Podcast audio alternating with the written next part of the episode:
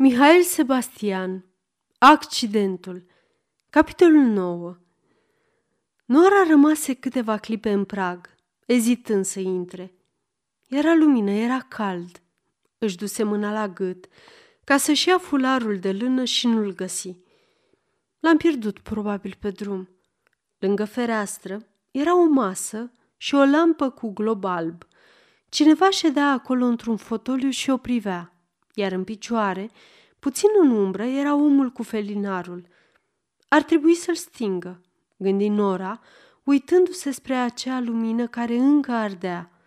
Pe masă era un cuțit, o carte cu scoarțe galbene și un ceas care arăta o oră imposibilă, nouă și zece.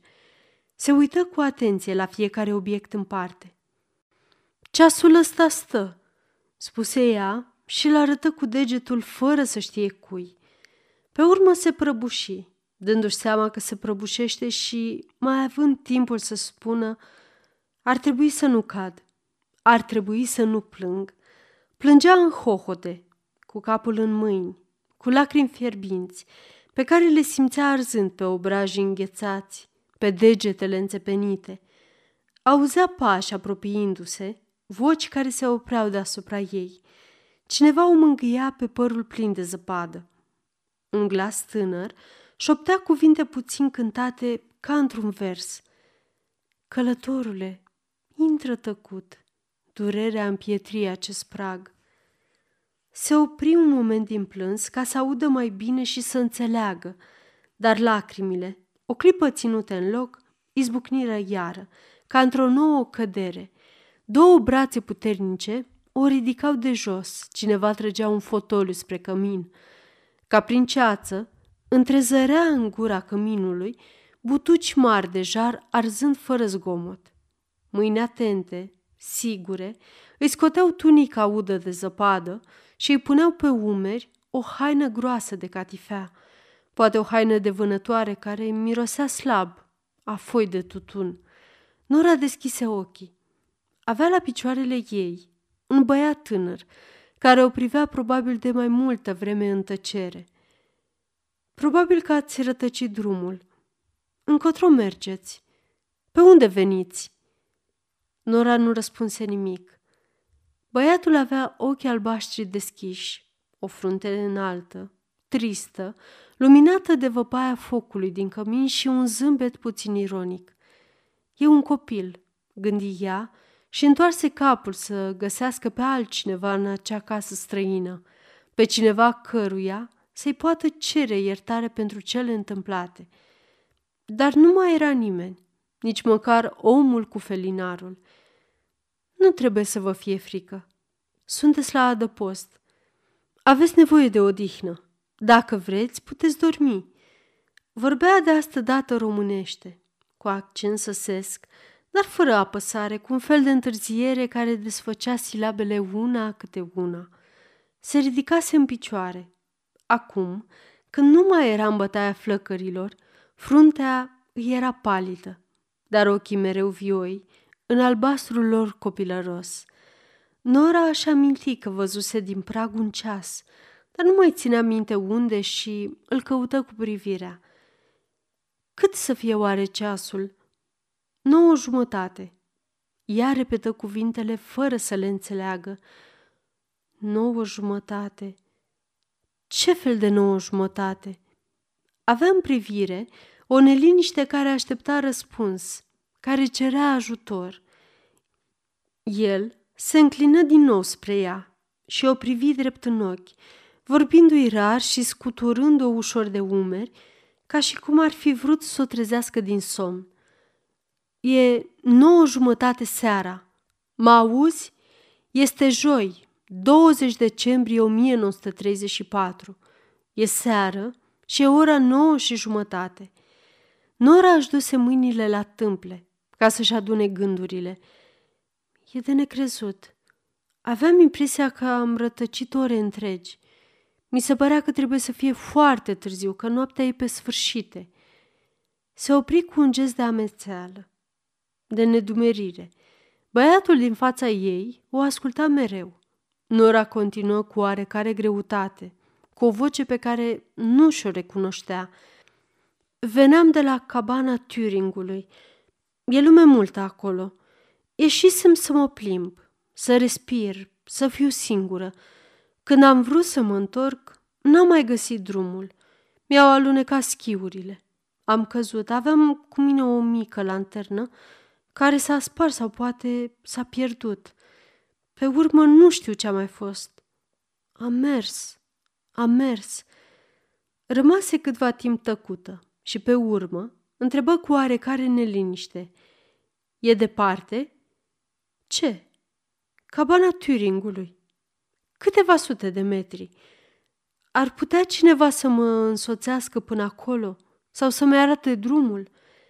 Se înțelege că da, dar nu credeți că e mai bine să rămâneți aici? Cel puțin până mâine dimineață. Nora citi în privirea lui anumită îngrijorare, puțină compasiune, deși un zâmbet ușor de ironie persista încă. În ce hal trebuie să fiu, Doamne? Nu vreau să vă sperii, dar cred că aveți nevoie de odihnă. Este sus o cameră liberă. Am spus să se facă foc. Nora își trecu încet mâna dreaptă pe frunte, pe obraj. Aveți o oglindă. Am spus că nu vreau să vă sperii și v-am speriat. Nu e nimic grav. O zgârietură pe tâmpla dreaptă și alta aici, pe frunte. A curs puțin sânge. Să căutăm vată și alcool. Am eu un rucsacul meu, dar e sus la Turing. Trimitem pe cineva să-l aducă. Nora rămase un moment la îndoială, gata să primească, dar pe urmă refuză. Mm, nu, nu pot să rămân. De ce? Pentru că nu sunt singură. Am plecat fără să spun că plec. Trebuie să mă întorc. Poate a băgat de seamă că lipsesc, poate mă caută. Soțul dumneavoastră? Nora se uită la el, surprinsă de acel cuvânt pe care nu îl gândise niciodată și care acum îi făcea imposibil orice răspuns. Pot eu să-i spun copilului ăstuia? Pot eu să-i spun... El nu o lăsă să-și termine gândurile. Vă cer iertare pentru întrebarea mea stupidă, dar oricine ar fi, să fie aici. Avea o neașteptată siguranță de gest. Trecuse peste acel moment penibil cu o discreție de om bătrân. Numai o ușoară roșeață pe frunte, până atunci palidă, îl trăda pe adolescent. În ce clasă o fi?" se întrebă Nora. Purta un pulover roșu cu mânești lungi și la gât o eșarfă de lână, tot roșie, dar de un roșu închis, aproape negru. Părul blond, tăiat pe tâmple scurt, nemțește, îi cădea în față pe frunte. Trebuie să-i stea bine în uniforma lui de liceu. Pe o ușă laterală intră în momentul acela omul cu felinarul. Nora îl recunoscut după statura lui înaltă de uriaș. Aducea pe brațe câțiva butuci pentru foc. Era îmbrăcat cu un surtuc vânătoresc, închis până sus, ca o haină neagră de pastor. În picioare avea cizme înalte, iar pe umeri o curioasă pelerină de stofă cenușie, largă, cu o glugă lăsată pe spate. Băiatul blond îi vorbea într-o limbă pe care Nora nu o înțelegea. Vocalele erau greoaie și surde. Poate olandeză, poate un dialog flamand. El râse de aceste presupuneri. O, nu, este numai săsește. Noi amândoi vorbim totdeauna săsește. Dar omul cu felinarul înțelegea românește. Ba și vorbea cu oarecare greutate, destul de limpede însă. Nora îi explică unde va găsi rucsacul ei și ce trebuie să spună domnului care doarme la Turing Club, în dormitorul comun, pe patul numărul 15. Ar trebui să-i scriu câteva cuvinte, se gândi ea. Poate că nu va voi să vină. Dar omul cu pelerina cenușie își ridicase gluga și plecase. Se auzeau însă cizmele lui afară. Mă numesc Günther Grodek, spuse băiatul cel blond când rămăseseră singuri. Am 21 de ani sau, ca să spun drept, nu i-am încă. Tăcu un moment, cu o neașteptată întunecare și șopti. Din nefericire încă nu. Pe urmă, se scutură din această tristețe și adăugă scurt, cu îndârjire, ca și cum ar fi amenințat pe cineva. Dar îi voi avea. Nora zâmbi. Când? În martie, la sfârșitul lui martie. Să avem deci răbdare. De ce să ne grăbim? E urgent? O paloare străvezie trecea peste figura lui, fără să acopere însă ochii, rămași clari. Trebuie să vă fie foame, spuse el cu vădită voință de a schimba vorba. Vă rog să mă iertați că nu v-am întrebat până acum. Mă duc să văd ce se poate găsi. Ar fi vrut să-l oprească. Nu, nu mi-e foame. Mi-a fost. Mi-a trecut. Dar el ieșise din cameră lăsând-o singură. Era o odaie mare, cu pereții luminoși, albi și cu grinzi negre, fumurii. Pe un perete era o scoarță roșie și două carabine vechi. Fotoliile și un divan erau făcute dintr-o cretonă înflorată, de culori deschise, și tot din aceeași cretonă erau și perdelele la ferestre. Căminul era țărănesc, cu vatra deschisă larg, parcă ar fi fost o ușă de intrare spre altă încăpere. Întreaga odaie semăna în același timp cu o cabană de vânătoare și cu un hol. Pe o etajeră erau câteva cărți nemțești și un portret de femeie desenat în creion. Desenul era fin, estompat, parcă puțin șters de vreme. Günther, revenind în cameră, o găsi pe Nora în fața acelui portret. E mama, zise el. Locuiește aici? Băiatul tăcu o clipă. Pe urmă, ca întors din depărtare, spuse Aici locuiesc numai eu cu Hegen. Hegen? întrebă Nora neștiind despre cine e vorba. Hegen e omul care v-a deschis. Omul cu pelerina neagră. Trebuie să-l cunoașteți din nume. Nu vă amintiți? Din Nebelungi? Din Götterdammerung? Întunecatul Hagen? E numele lui? E numele pe care i l-am dat eu. Cred că îi se potrivește. Vă rog să nu-i spuneți altfel. Aici pe munte toată lumea știe că-l cheamă așa. Aici pe munte, repetă Nora gânditoare. La drept vorbind, nici nu știu unde mă aflu. Știam că există pe tot muntele numai două cabane. Despre casa asta nu mi-a vorbit nimeni pentru că nu știa aproape nimeni. Am clădit-o astă toamnă. Când a căzut prima zăpadă în noiembrie, nici nu eram gata. Nici acum nu suntem cu totul gata. Seara, pe întuneric, nu se prea bagă de seamă, dar mâine dimineață o să vedeți că lipsesc multe lucruri. Poate o vom termina la primăvară dacă va mai fi nevoie de ea. Da, poate. Din nou, era în expresia lui ceva îndârjit, ca o amenințare adresată cuiva nevăzut. Pe urmă, zâmbetul lui ironic aduse puțină pace pe acea figură de copil îngândurat. Trebuie să știți că aici nu intră nimeni. Vreau să spun că nu primim pe nimeni. Hafner nu ne-ar lăsa. Hafner? Hafner! E câinele meu. L-ați văzut poate adineauri afară. E un câine mare, ciobănesc. Mă întreb de ce nu v-a atacat. Vă pare rău? Nu, am încredere în el. În familia noastră, în familia Grödec, Hafner și cu mine avem aceleași antipatii. Hafner urăște oamenii pe care îi urăsc. Avea, sub paloarea lui de copil, mâini scurte, intense, care nu durau decât o secundă și se stingeau apoi într-o mare tristețe.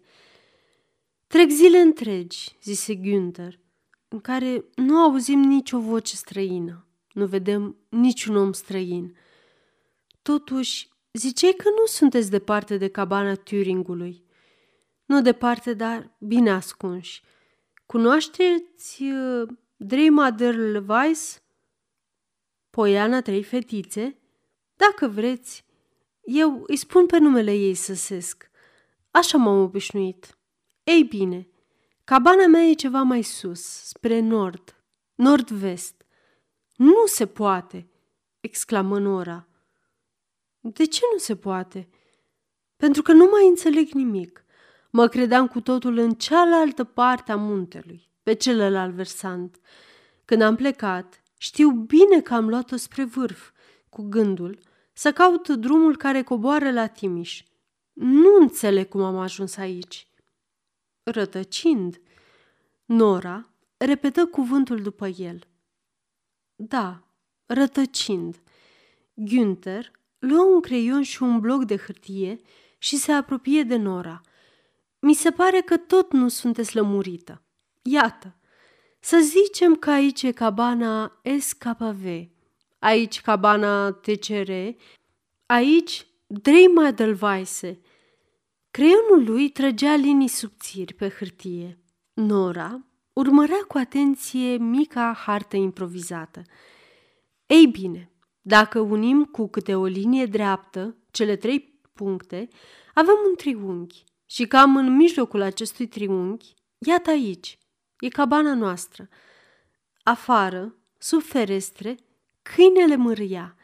Se întoarce Hagen, zise Günther. Singur?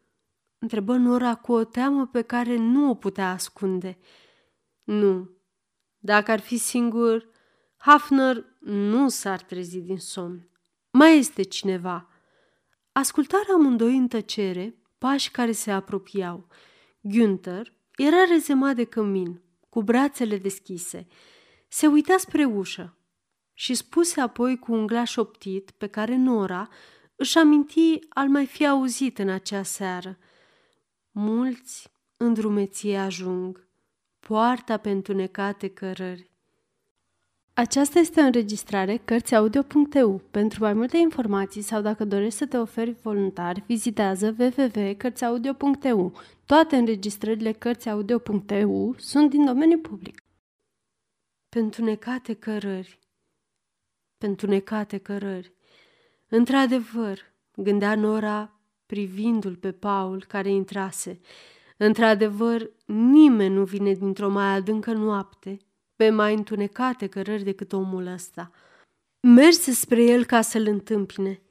Dacă ai ști câte s-au întâmplat, îi se părea că nu l-a văzut de mult, că îl regăsește după o lungă despărțire și ar fi vrut să poată face pentru el ceva.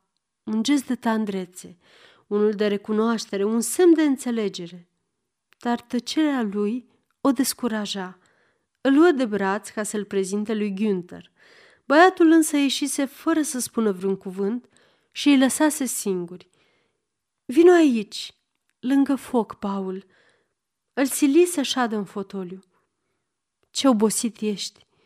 Trebuie să mă urăști. Te por de atâtea ceasuri prin pădure, prin zăpadă. De câte ore umblăm? Mi se pare că sunt zile și nopți de când am plecat. Spune, mă urăști, nu-i așa? El rămăsese cu ochii ațintiți asupra flăcărilor din cămin. Nu, Nora, aș vrea să țină mereu. Aș vrea să nu mă întorc niciodată. Întinse mâna dreaptă spre flacăra din cămin ca și cum ar fi vrut să o prindă între degetele lui deschise. Mă tem de un singur lucru, că nu e adevărat, că n-am plecat, că totul se petrece în vis. Pădurea, muntele, noaptea, că totul nu e decât un vis din care s-ar putea să mă trezesc. Vorbea în șoapte, ca și cum s-ar fi temut ca propriile lui cuvinte să nu tulbure acest vis. Uită-te la flacăra asta care arde. Seamănă ea cu o flacără adevărată? Unde mi-ai văzut decât în vis o flacără așa de albastră, așa de ușoară? Uite, Trec cu degetele prin ea și nu arde. Nora, cu o mișcare vie, îl prinse de mână și îl opri la timp. Paul, tu ai febră. Nu știi ce vorbești. Trebuie să te culci, să dormi. El părea că nici nu o aude și continua să vorbească cu același glas înăbușit. Când a venit omul acela cu pelerină neagră și m-a bătut pe umăr și mi-a spus să viu cu el, nu l-am întrebat nimic, dar încă o dată mi s-a părut că totul se întâmplă în vis. Își ridică ochii spre ea. Și tu, Nora, nu ești și tu cu mine în același vis? De unde e rana asta la tâmplă? De unde sângele ăsta pe frunte?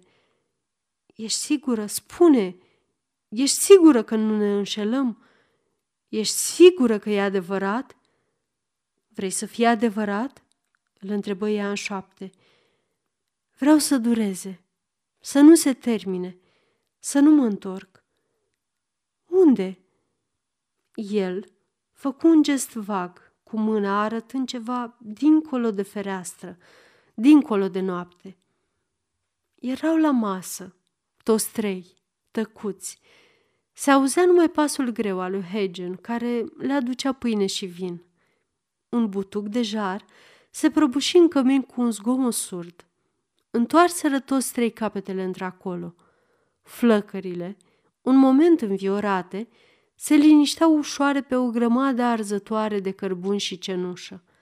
De afară, sub fereastră, se auzea o răsuflare grea, ca de urs. E Fafner, spuse Günther. Nu poate să doarmă. Simte că se întâmplă ceva neobișnuit. Era la masă între Nora și Paul. Se uita la unul și la celălalt cu privire gravă, în care ochii lui albaștri își pierdeau zâmbătul. Mi-ar fi greu într-adevăr să vă spun cât de neobișnuită este venirea voastră aici. Cât e de neobișnuită pentru noi trei, pentru Hagen, pentru Hafner, pentru mine.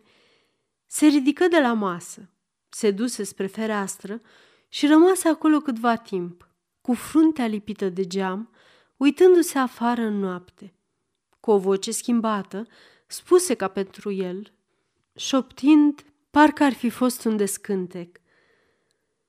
Călătorule, intră tăcut, durerea împietrie acest prag. Aci strălucind lumina curată, stau pâinea și vinul pe masă. Se lăsă apoi o tăcere adâncă, după care Nora îl întrebă tot în șoapte. Ce este?" Un poem. A fost scris mai de mult de un austriac tânăr, mort în război. Se cheamă O noapte de iarnă și întorcându-se spre ei îi întreabă Nu vi se pare că seamănă cu seara aceasta?"